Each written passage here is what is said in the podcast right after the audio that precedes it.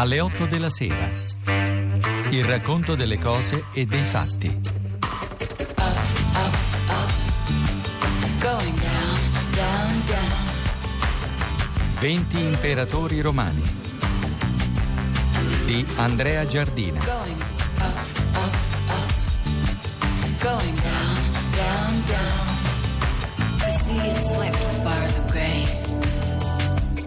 La storia delle successioni imperiali, il vero problema, insomma, nella storia dell'impero romano, insegnava che non era una buona cosa disegnare come eredi al trono due figli, perché era difficile che la cosa funzionasse. Essere fratelli in una casa regnante non è come esserlo in una famiglia normale e il fratricidio, questo vale per la Roma antica ma vale anche per l'Europa medievale e moderna, in quel contesto, in un contesto monarchico così fluido e privo di regole e di canoni nella trasmissione del potere, il fratricidio in quel contesto era quasi una forma prevedibile di linguaggio politico. Settimio Severo, grande imperatore africano, ebbe la cattiva idea di designare come successori i figli Caracalla e Geta. La madre Giulia Domna cercò di farli andare d'accordo, anche queste figure di donne imperiali sono madri come tutte le altre, ma l'odio tra i fratelli era incontenibile e Caracalla, che con i suoi 24 anni era il più grande e possiamo aggiungere il più cattivo, fece uccidere sotto i propri occhi il fratello che aveva cercato rifugio tra le braccia della madre. Seguì una carneficina nella quale caddero molti individui ritenuti a torto o a ragione sostenitori di Geta. Tra le vittime il grandissimo giurista Papiniano. Il nuovo imperatore si chiamava Marco Aurelio Antonino, ma già gli antichi lo chiamavano con il suo soprannome Caracalla, quello che ce lo rende noto a tutti dal nome della veste che egli amava indossare. Caracalla era dunque un uomo crudele. Le sculture che ci sono rimaste ce lo presentano con lo sguardo torvo e i tratti duri, rozzi, c'è qualcosa di feroce in quei ritratti di marmo. Le fonti letterarie aggiungono che era forte di bassa statura. Fu paragonato a un gladiatore, anche se non amava esibirsi come commodo nell'anfiteatro. Personaggio noto agli storici, noto ai più, tutti sanno grossomodo chi è Caracalla, però non è mai esistito nella cultura moderna un mito di Caracalla. Il fascismo, eh, con il suo culto della romanità, fu anzi un eh, avversario, diciamo se così si può dire, accanito di Caracalla, al quale rimproverava appunto un'eccessiva democratizzazione dell'impero, vedremo fra poco perché, poi gli rimproverava il fatto di essere figlio di Settime Severo, quindi di avere origini africane, e di Giulia Domna, eh, una siriana della città di Emesa. Non si sa perché durante le leggi razziali Caracalla fu additato addirittura come un rappresentante di una razza corrotta. Ma Caracalla appunto non era soltanto un individuo rude e feroce, aveva anche larghe vedute e grandi progetti. Uno dei suoi atti più importanti, forse l'atto che lo, ce lo fa ricordare come uno dei più significativi, importanti imperatori romani, fu un atto, un provvedimento di natura civile. La promulgazione della cosiddetta Costituzione Antoniniana, un editto con cui nel 212 Caracalla concesse la cittadinanza a tutti gli abitanti dell'impero con qualche minore eccezione che riguardava gruppi non romanizzati. Su questo provvedimento, assolutamente fondamentale, siamo assai male informati. Il testo è pervenuto frammentario su un papiro, gli storici antichi ne parlano pochissimo. Caracalla aveva per giunta una cattiva fama nella storiografia antica e quindi su questo suo provvedimento, poco che sappiamo, è caratterizzato in senso negativo. In quanto cittadini romani, tutti gli abitanti dell'impero facevano ora parte di un mondo universale. L'impero appariva ora per la prima volta come una comunità di cittadini e si verificò una ulteriore e potente spinta verso l'uniformazione delle amministrazioni locali. La Costituzione antoniniana testimoniava in modo lampante che l'impero di Roma era sempre più in grado di organizzare nel suo interno popoli e culture diverse. La Costituzione di Caracalla testimoniava in modo lampante che l'impero romano, a differenza di altri imperi, era capace di integrare in eh, un organismo unitario genti, popoli, culture molto diverse l'una dall'altra. In questo modo culminava un lunghissimo processo che aveva accompagnato fin dagli inizi la storia di Roma. Quindi qual era il retroterra della Costituzione di Caracalla? Questa è la domanda fondamentale. In età augustea, quindi un paio di secoli prima, Dionigi da Licarnasso, che era un erudito greco convinto che l'impero romano avesse portato all'umanità dei vantaggi enormi, propose un giudizio storico complessivo basato sul confronto tra l'atteggiamento romano e quello delle città greche. Egli dice Atene, Sparta, Tebe avevano vinto molte guerre, ma la loro supremazia si era rivelata effimera. Erano state capaci di prevalere con le armi, ma non erano stati capaci di consolidare il successo e di renderlo stabile. In altre parole, il loro talento bellico non si era associato a un pari talento politico. Scrive Dionigi, se le paragono a queste, alle usanze dei romani, non saprei proprio come lodare le usanze degli Spartani, dei Tebani, degli Ateniesi, tanto orgogliosi della loro saggezza. Tutti costoro, avendo a cuore la purezza della stirpe e non concedendo la cittadinanza a nessuno, tranne in casi rari, addirittura in alcuni casi gli aggiunge e respingono gli stranieri, non solo non hanno ottenuto alcun vantaggio da una simile boria, ma si sono inferti i danni peggiori. Dionigi di Ricarnasso ricorda che sarebbe bastata la sola sconfitta di Canne a distruggere per sempre Roma, una sconfitta nella quale perirono 6.000 cavalieri, circa 80.000 soldati. Invece Roma fu in grado di riprendersi proprio perché avendo una base di cittadinanza molto ampia poteva reclutare ingenti eserciti. Circa un paio di secoli prima di Dionigi Delicarnasso, qui siamo ai tempi della seconda guerra punica, un argomento quasi identico era stato sostenuto dal re di Macedonia Filippo V, nemico dei Romani e alleato di Annibale, in una lettera che ci rimase in un'epigrafe inviata nel 217 agli abitanti della città tessala di Larissa, il modo di governare dei Romani era additato a modello perché scongiurava il rischio dell'impoverimento demografico. Egli scrisse: I romani sono quelli che liberano gli schiavi e danno loro la cittadinanza e che per questo sono diventati potenti. Un'affermazione molto molto importante. E ancora una volta il rapporto tra l'allargamento della cittadinanza e la potenza militare veniva individuato come essenziale per spiegare l'invincibilità romana. Quindi la morale era sotto gli occhi di tutti, con i romani era possibile vincere le battaglie, non era possibile vincere le guerre. La, il riferimento di Filippo V alla schiavitù è particolarmente importante perché davvero qui cogliamo un'attitudine romana, una caratteristica romana, la facilità con cui i romani liberavano i loro schiavi e ne facevano cittadini, lo schiavo liberato è un quasi cittadino i figli dello schiavo liberato sono dei cittadini, quindi un rinnovo, un rinnovamento continuo della cittadinanza con conseguenze molto importanti. Mentre in Grecia l'atto della creazione del cittadino era molto complesso e richiedeva una, una delibera pubblica, una delibera dell'assemblea, a Roma era un atto quasi individuale, era il pater familias che liberando lo schiavo di fatto lo introduceva nella cittadinanza. Quindi i romani così duri, così feroci quando si trattava di punire gli schiavi erano al tempo stesso quelli che tra tutti i popoli antichi li liberavano con la maggiore facilità e ne facevano dei cittadini.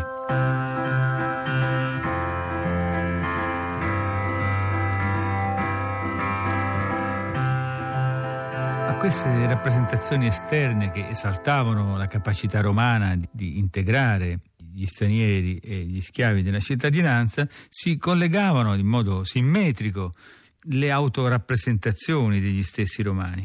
Mentre gli altri popoli antichi, a cominciare dai greci, avevano a cuore la purezza della stirpe, i romani avevano l'inclinazione opposta. Mi rendo conto di dire una cosa che forse ai più sembra strana, abbiamo tutti la convinzione diffusa soprattutto dal cinema che i romani fossero razzisti. I romani erano esattamente l'opposto, coltivavano certo un altissimo senso del proprio onore, una ostentata percezione della propria superiorità, però dichiaravano al tempo stesso con fierezza che le loro antiche origini erano promiscue, che non c'era purezza di sangue nei loro antenati. Questo è davvero straordinario nel mondo antico e non soltanto nel mondo antico. Lo facevano ricorrendo al mito dell'asilo per dare alla nuova città una popolazione adeguata. Romolo e Remo avrebbero delimitato un recinto sacro e lì accolto chiunque, senza chiedere da dove venisse e chi fosse. Quindi individui etnicamente promiscui, socialmente pericolosi o addirittura di origine schiavile, questi erano i primi antenati dei romani. Naturalmente i greci traevano dal racconto dell'asilo uno spunto diffamatorio e consolatorio. Beh, se quelli erano gli antenati dei romani, non c'è dubbio che l'impero romano sarebbe stata una costruzione effimera che sarebbe franato rapidamente. L'impero romano non poteva che essere uno dei tanti capricci della fortuna, quella dea volubile che si spostava su una sfera. Poi, secoli dopo, l'argomento sarebbe stato ripreso dai polemisti cristiani che nella promiscuità primordiale dei romani e nel fratricidio tra Roma e Remo avrebbero visto il chiaro segno della corruzione pagana destinata a fallire. Ma l'asilo, appunto, che per i nemici di Roma era un motivo di disprezzo, per i romani era un elemento fondamentale di orgoglio. È bene sottolineare che non si trattava soltanto di una immaginazione retrospettiva, come storici archeologi ormai sanno, la Roma primordiale, la Roma arcaica, era una città davvero composita, disponibile ad accogliere individui provenienti da vari popoli stranieri. Nel corso dei secoli, con qualche momento di incertezza e di ripensamento, ma secondo però una linea di sostanziale continuità, Roma continuò a integrare concesse largamente la cittadinanza, prima ai latini, agli italici, accolse in Senato i cittadini romani delle province. Ho ricordato più volte quel celebre discorso con cui l'imperatore Claudio cercò di convincere i senatori ad aprire i loro ranghi alle aristocrazie provinciali. Roma ebbe persino imperatori nati in provincia, come gli spagnoli, Traiano, Adriano e altri. Ebbene, dietro la concessione della cittadinanza romana a tutti gli abitanti dell'impero, uomini e donne, voluta dall'imperatore Caracalla nel 212 d.C., c'era una storia lunga, una storia coerente e possiamo aggiungere grandiosa. Naturalmente questo non deve portarci a una visione edulcorata della romanità. I romani avevano un fortissimo senso dell'imperium, sapevano combattere, erano in guerra feroci, deportavano, uccidevano, schiavizzavano, però questa è una faccia della medaglia, l'altra faccia della medaglia è questa duttilità, questa capacità di integrare che è davvero un tratto unico nella storia antica e direi nella storia universale. Molti popoli sono stati grandi conquistatori, pochi popoli sono stati così in grado di arricchirsi attraverso gli apporti di altri popoli.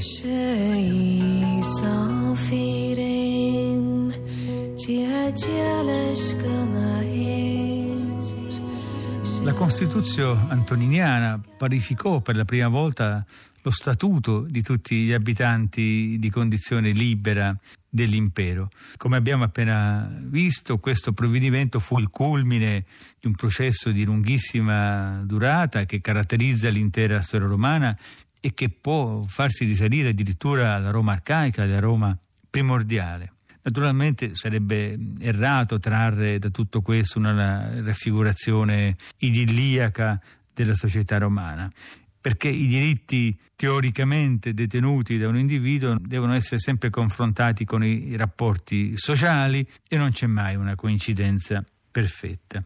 Meno che mai questa coincidenza può essere riscontrata al tempo dell'imperatore Caracalla.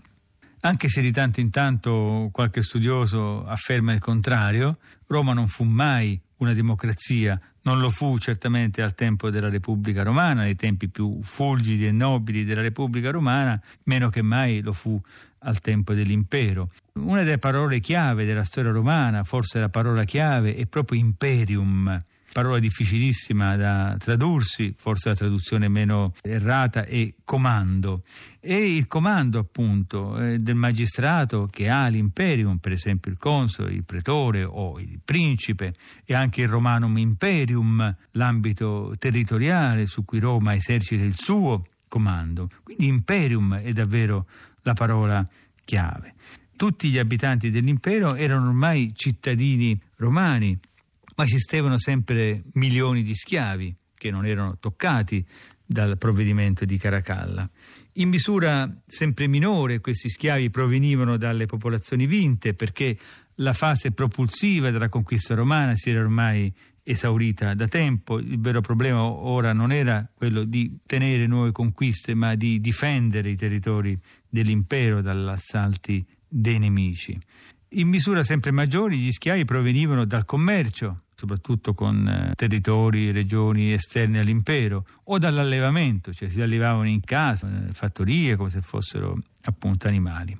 E se parliamo di individui liberi, dobbiamo tenere presente che non tutti erano uguali, non nel senso banale, ovvio, secondo il quale c'erano i ricchi e i poveri, i benestanti e i diseredati, ma perché non tutti i cittadini erano uguali di fronte alla legge. Nella repressione criminale romana si era già affermato da qualche tempo, già nell'età di Adriano, il principio della diversità della pena per il medesimo reato, in base alla condizione sociale dell'accusato. Era questo il criterio della pena, come dicevano i romani, pro qualitate personarum, a seconda della qualità delle persone che distingueva appunto gli onestiores, gli appartenenti ai ceti più alti, dagli umiliores, i più umili, appartenenti al resto della popolazione. Anche le testimonianze rese in tribunale avevano valore diverso in rapporto al livello sociale e la pena di morte a parte i reati di alto tradimento, e le altre pene non venivano comminate sempre agli onestiori, se quando venivano comminate erano meno crudeli. Per esempio, gli onestiores avevano il privilegio di essere decapitati invece che essere crocefissi o essere dati in pasto alle belve nell'arena. Non era una piccola cosa. Questa. Questa è senza dubbio la principale contraddizione della società romana ai tempi di Caracalla. Imperatore crudele e a suo modo grandioso, che regnò tuttavia pochissimo. Chi come lui e come tanti altri condottieri romani era ossessionato dal mito di Alessandro Magno, non poteva fare a meno di attaccare la Persia. Così fece anche Caracalla, ma il pugnale di un congiurato lo fermò per sempre nella città di Carre, la stessa dove l'esercito di Crasso era stato annientato dai parti. Domani sera, alle 8, sempre su Radio 2, rivivremo la storia di un altro sfortunato imperatore che cercò di difendere l'impero romano in un momento difficile, Massimino il Trace. Alle 8 della sera 20 imperatori romani. Di Andrea Giardina. Regia di Federica Barozzi. A cura di Giancarlo Simoncelli.